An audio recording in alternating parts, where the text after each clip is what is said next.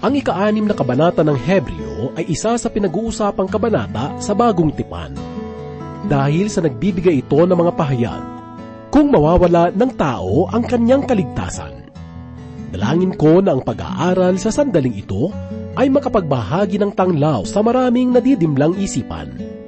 Ang mensahe sa oras na ito ay ihahatid sa atin ni Pastor Dan Abangco. Dito lamang po sa ating programa, Ang Paglalakbay. Itanong mo sa akin kung sino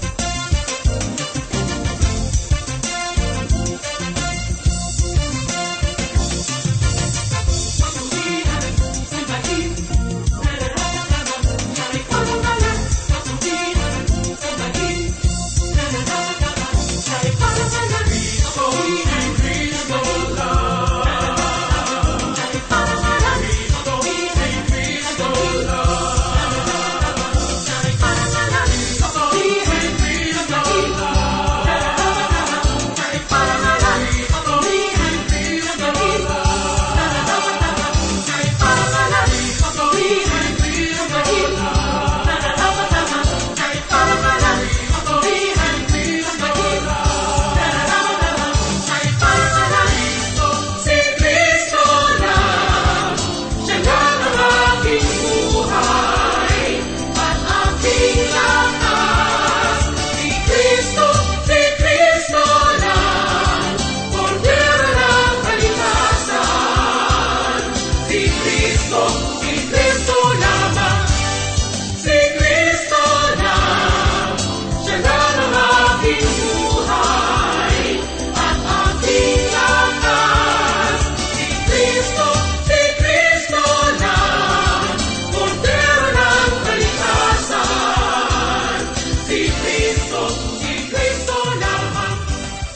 Isang mapagpalang araw po mga kaibigan.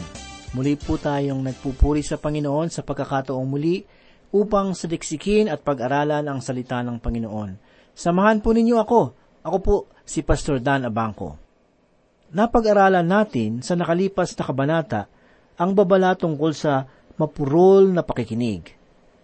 Nadarama ng mga mananampalataya ang pagdating ng pag-uusig sa kanila at mayroong panganib ng kanilang pagtalikod sa patotoo tungkol kay Kristo at muli silang bumalik sa Hudahismo.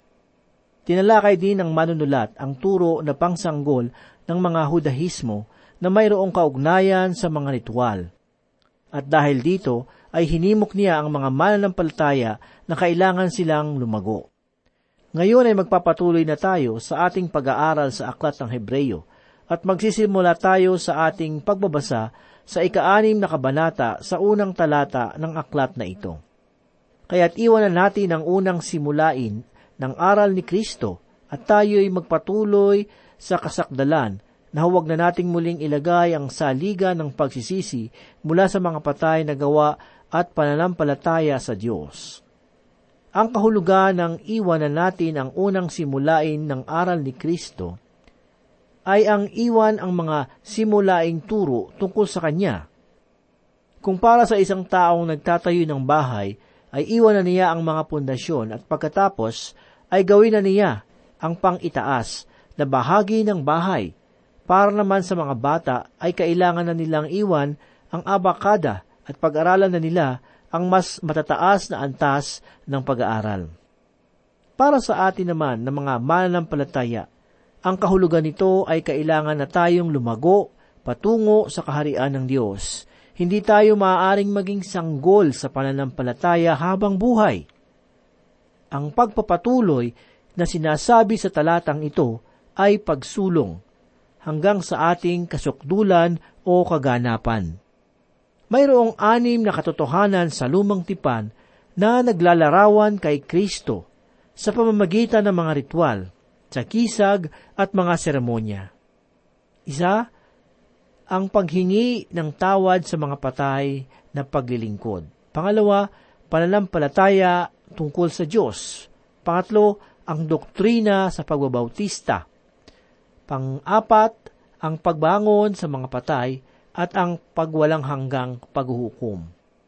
Mayroong anim na katotohanan sa lumang tipan na naglarawan kay Kristo sa pamamagitan ng mga ritual sa gisag at mga seremonya.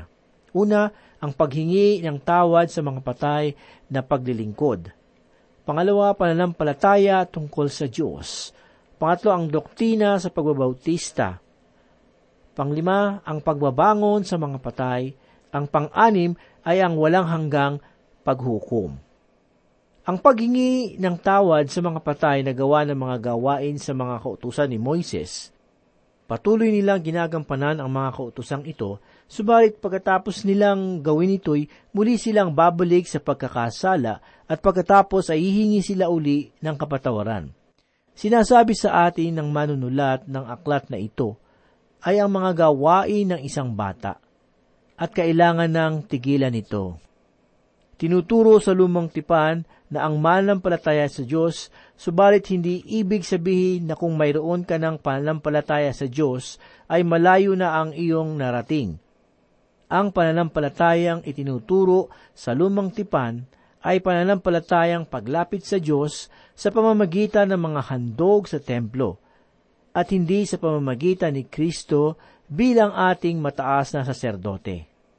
Ang sabi po sa Hebreo 6, talata 2, na aral sa mga bautismo, pagpapatong ng mga kamay, at muling pagkabuhay ng mga patay at ang walang hanggang paghuhukom. Ang pagbabautismo na sinasabi dito ay walang kaugnayan sa turo ng pagbabautismo sa bagong tipan. Ito ay tumutukoy sa ritual sa lumang tipan at maraming uri ng pagbabautismo na maiuugnay natin dito. Nais ng mga mananampalatayang Hebreyo ang bumalik sa mga ritual na ito. Mga ritual na nagmimistulang anino sa tunay na larawan ni Kristo. Gayun din naman, mula sa lumang tipan, ang ritual ng pagpapatong ng kamay. Kapag bumili ang isang tao ng isang tupa upang kanyang maging handog, ay ipinapatong niya ang kanyang kamay dito bilang pagsasagisag ng kaisasiya ng tupang ito. At ang tupang iyon ang kanyang kalapit na handog sa altar. Ang pagbabangon ng mga patay ay itinuturo rin sa lumang tipan. Subalit ngayon ay nasaksihan nila ang mga bagay na ito nang bumangon si Kristo mula sa kamatayan. Itinuro rin sa lumang tipan ang tungkol sa walang hanggang paghahatol. Ang sabi po sa Hebreo 6 talata 3, at ating gagawin ito kung ipahihintulot ng Diyos. Tunay ang talatang ito ay isa sa mga pinakamahirap na unawain sa Biblia. At mayroong pang kasabihan na ang mga talatang ating susunod na pag-aaralan ay ang pinakamahirap na maunawaan. Sa Hebreyo 6, talata 4 hanggang 6, ganito po ang sinasabi, sapagkat hindi mangyayari na ang mga dating naliwanagan na at nakalasap ng kalooban ng kalangitan at mga naging bahagi ng Espiritu Santo at nakalasap ng kabutihan ng salita ng Diyos at ng mga kapangyarihan ng panahong darating. At pagkatapos ay tumalikod, ay muling panumbalikin sa pagsisisi. Yamang sa kanilang sarili ay muli nilang ipinapako pa ang anak ng Diyos at itinataas sa kahihiyan.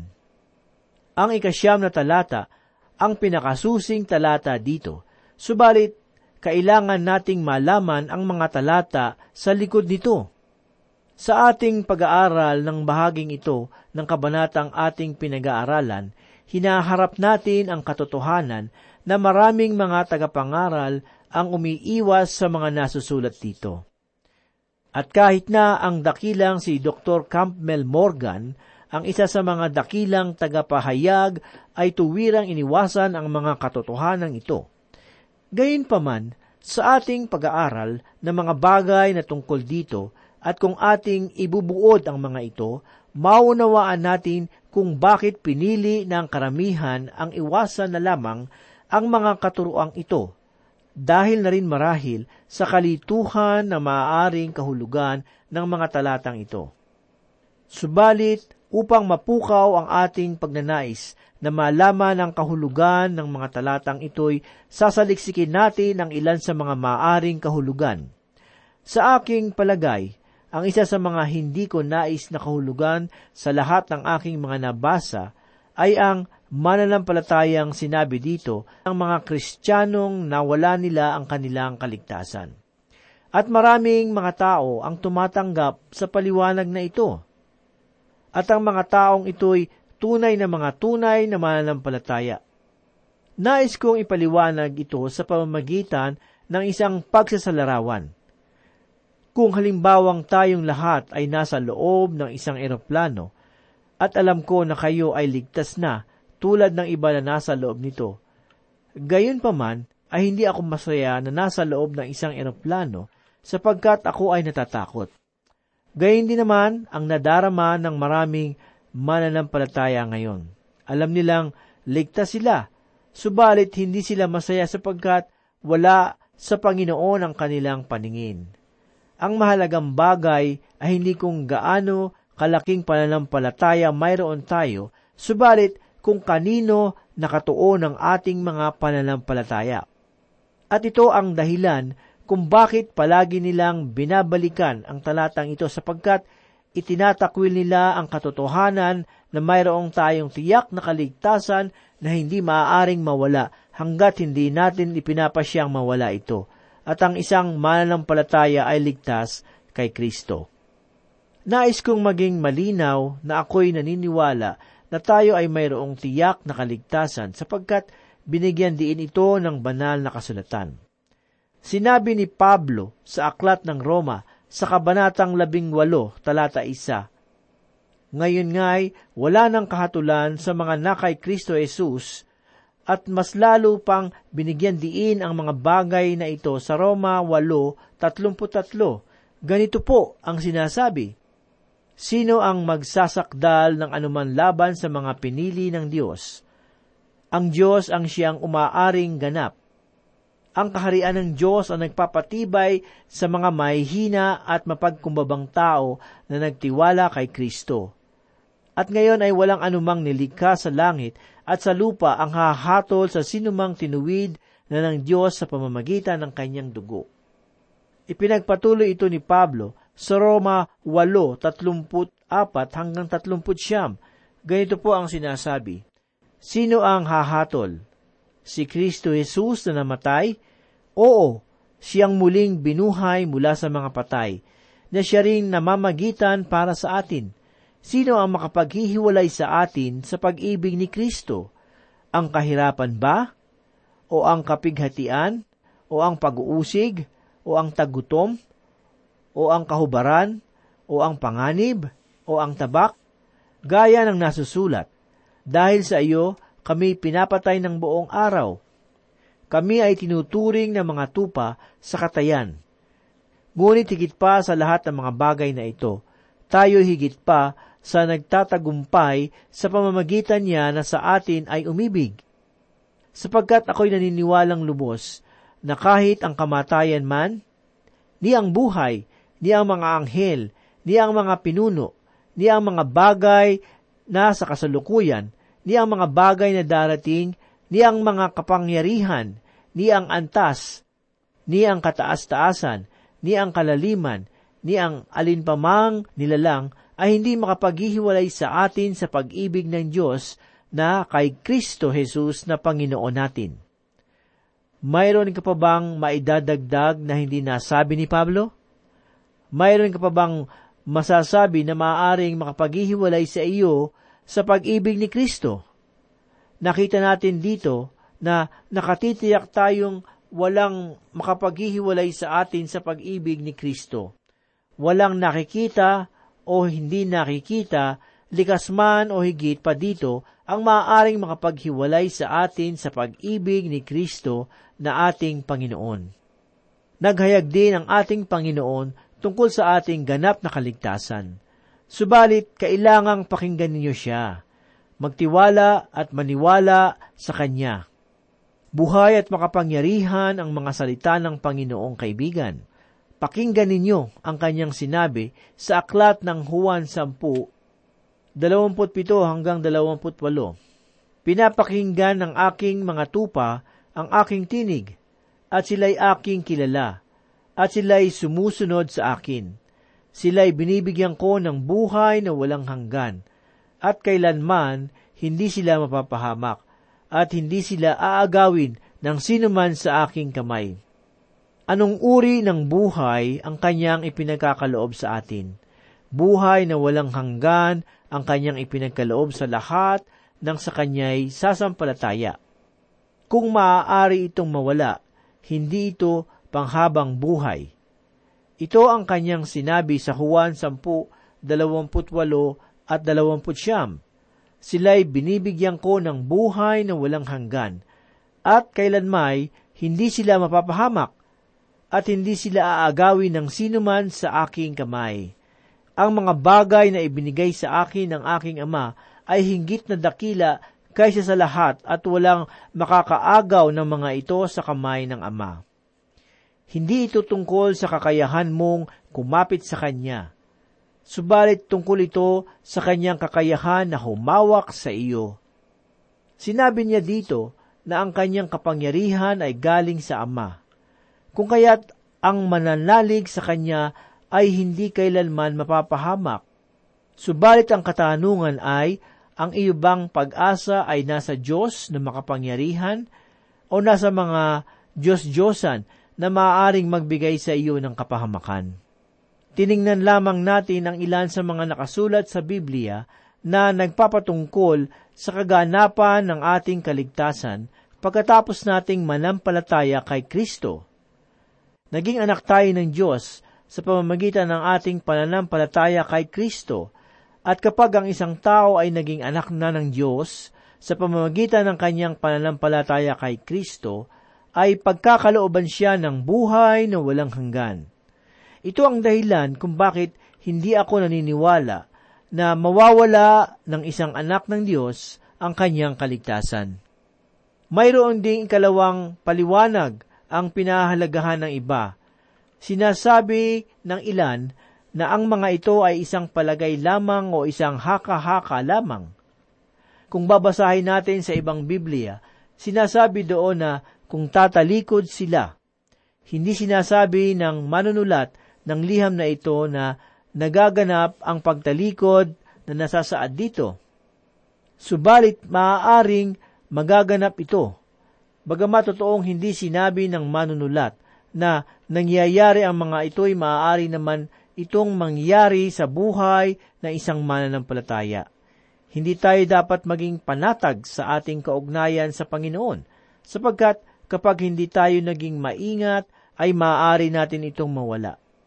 sapagkat mayroon lamang isang bagay na makapaghihiwalay sa atin sa ating Panginoon. Yun ang kasalanan. Ang ikatlong paliwanag naman na sinasabi ng iba tungkol sa ikaanim na talata ay ang mga taong hindi tunay na mananampalataya. Bagkos ay mga taong sa bibig lamang ang kanilang pagiging kristyano. Kung pag-aaralan natin ang talatang ito, hindi sinasabi dito na ang mga taong ito ay ang mga mapagpaimbabaw sa kanilang pananampalataya. Mayroong mga nasusulat sa Biblia tungkol sa hindi makapagpakita ng kanilang pananampalataya. Mayroon din namang nasusulat tungkol sa mga tatalikod sa pananampalataya. Halimbawa, sinabi ni Pedro sa kanyang ikalawang liham sa kabanatang 2.22, kung magkagayon, angkop na angkop sa kanila ang kasabihang ang aso ay hayop, likas ang damdamin, na nasa isinuka ay nagbabalik din. Ito namang baboy, paliguan mo man, babalik na muli sa dating lubluban. Ang mga ganitong uri ng tao ay pawang hanggang sa salita lamang ang kanilang pagiging pananampalataya. Hindi tunay na mga mananampalataya. Subalit, ang mga taong sinasabi sa ikaanim na kabanata ng aklat ng Hebreyo ay pawang mga tunay na mananampalataya sapagkat sila ay kinilala bilang mga Kristiyano sa maraming pamamaraan. Kung babalikan natin ang ikalimang kabanata, mapapansin natin doon na ang mga taong ito ay mga tamad na mga mananampalataya. At isa nang nabanggit na kanilang katangian ay ang pagiging tamad sa pakikinig. Hindi sinasabi dito na sila ay nagkakasala. At sangayon sa aklat ng Hebreyo 5, labing dalawa, sapagkat bagaman sa panahong ito'y dapat na kayo'y mga guru na, kailangan muling may magturo sa inyo ng mga unang simulain ng mga turo ng Diyos. Kayo'y nangangailangan ng gatas at hindi ng pagkaing matigas. Kailangan ng mga mananampalatayang ito ng gatas sapagkat mga sanggol pa lamang sa pananampalataya. Hindi nangangailangan ng gatas ang mga taong wala pa sa Panginoon, bagkus ay buhay. Kailangan niyang maipanganak na muli, sapagkat mamatay siya sa kanyang mga kasalanan kapag siya ay maipanganak namang muli. At kailangan niya ng kaunting gatas pagkatapos niyang maipanganak na muli sa Panginoon. Kung kaya't naniniwala ako ang liham na ito ay para sa mga mananampalataya at hindi para sa taong hindi paligtas mayroon namang mga tagapagturo ang nagsasabing ang mga bagay na ito ay para lamang sa mga mananampalataya noong panahon iyon kung kaya't hindi na ito nagsasalita para sa atin ngayon. Sa panahong sinulat ang liham na ito'y nakatayo pa rin ang mga templo at mayroong babala rito tungkol sa pagbabalik nila sa muling pag-aalay ng mga hayop sapagkat kung gagawin nila ito'y sinasabi na rin nilang hindi namatay si Kristo para sa kanilang mga kasalanan. Kung ang sino man ang nagsasabing ang mga ito'y para lamang sa mga Hebreyo, noon ay wala ring kinalaman ang kamatayan ni Kristo para sa kanila. Binibigyan diin ang salitang imposible na ang makabalik pa ang mga taong nawala na kay Kristo kung naaalala natin, sinabi sa aklat ng Mateo 11.24 na mas madali pang makapasok ang isang kamelyo sa butas ng karayom kaysa sa isang mayaman na makapasok sa kaharian ng Diyos. Ipinapakita lamang sa talatang ito na walang imposible para sa Diyos. Hindi kailanman makakapasok ang kahit na sinong tao ang makakapasok sa kaharian ng Diyos sa pamamagitan lamang ng kanyang sariling lakas. Kailangan natin ng lakas ng Diyos kung kaya't sa ganang akin ay tila hindi ito ang tunay na naisabihin ng manunulat tungkol dito. Mayroon pang ibang kahulugan ang ating tatalakayin sa susunod nating pag-aaral. Gayunpaman ay binibigyan tayo ng babala ng manunulat ng liham na ito na kailangan nating pag-ingatan ang ating mga pananampalataya. Hindi natin maaaring sabihing tama na ang aking buhay at kaugnayan sa Panginoon, sapagkat titigil tayo sa ating paglapit sa Panginoon ay magsisimula na naman tayong bumalik sa ating dating pamumuhay. Ang ating kaugnayan sa Diyos ay kailangang patuloy na lumalago at hindi tumitigil. Marahil, kahit na nasa langit na tayo ay lalago pa rin ang ating pagmamahal sa Diyos. Tayo po ay manalangin. Panginoon, marami pong salamat sa oras na ito. Muli kaming nagpupuri at nagpapasalamat, Panginoon, sa pagkakataon na saliksikin ang iyong salita. Panginoon, tulungan mo po kaming ingatan ang aming pananampalataya. Tulungan mo po kami, Panginoon, na lumago sa bawat araw na dumaraan. Tulungan mo po kaming magbasa ng iyong salita Bigyan mo kami ng sipag para kami ay manalangin at bigyan mo rin kami ng sipag para lagi kaming makipag-fellowship sa mga ibang mananampalataya upang magpatuloy ang paglago ng aming ugnayan sa iyo. Marami pong salamat, Panginoon. Ito po ang aming mga samot dalangin sa pangalan ni Jesus. Amen. Panginoon, aking tanglaw, tanging ikaw ang kaligtasan panganib.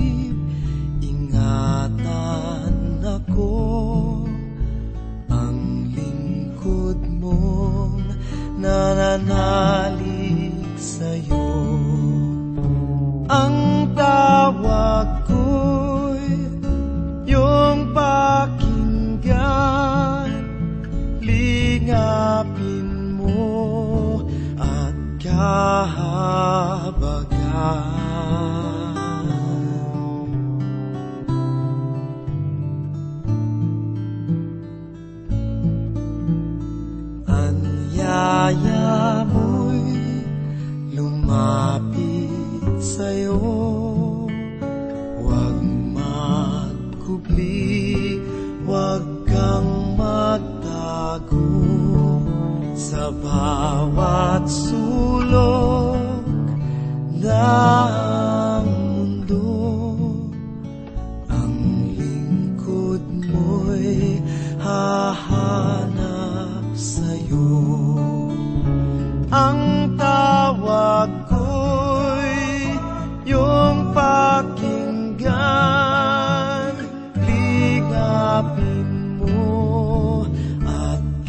kahabagan